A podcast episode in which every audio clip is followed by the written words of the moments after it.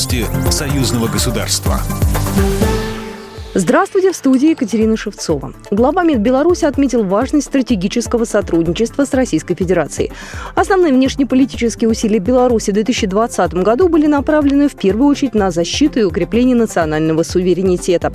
Об этом заявил министр иностранных дел Владимир Макей сегодня на заседании коллегии МИД по итогам работы органов дипломатической службы за 2020 год, участие в котором принял премьер-министр Беларуси Роман Головченко, сообщает Белта. Стратегическое сотрудничество с Российской Российской Федерации, которая оказала наиболее значимую поддержку Беларуси в поствыборный период, продолжила носить всеобъемлющий многоплановый характер. Обратил внимание глава МИД. Он подчеркнул, что в период белорусского председательства углублялось сотрудничество ЕАЭС с другими региональными объединениями – СНГ, ШОС и АСИАН. На месторождение железной руды Качканарского ГОКа за последний месяц поступило 9 единиц новой техники, в том числе БелАЗы грузоподъемностью 240 тонн и мощный фронтальный погрузчик. Возможности современных белорусских карьерных самосвалов и перспективы развития комбината оценил губернатор Свердловской области Евгений Куйвышев.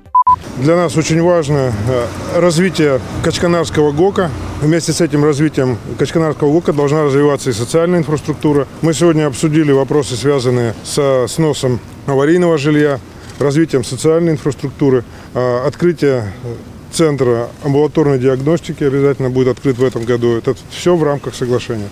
Белорусские карьерные самосвалы мощностью 2500 лошадиных сил будут перевозить тонны руды на перегрузочные пункты. Машины обладают высокой маневренностью, топливной экономичностью, надежной и безопасной в работе.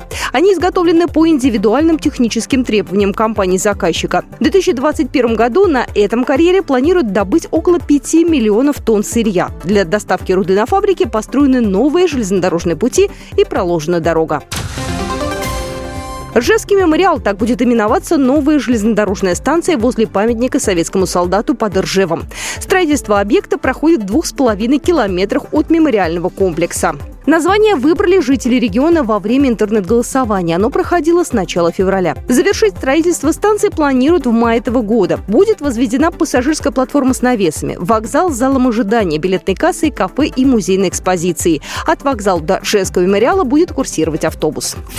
Программа произведена по заказу телерадиовещательной организации Союзного государства. По вопросу размещения рекламы на телеканале «Белрос» звоните по телефону в России 495 637 65 22. В Беларуси плюс 375 44 759 37 76.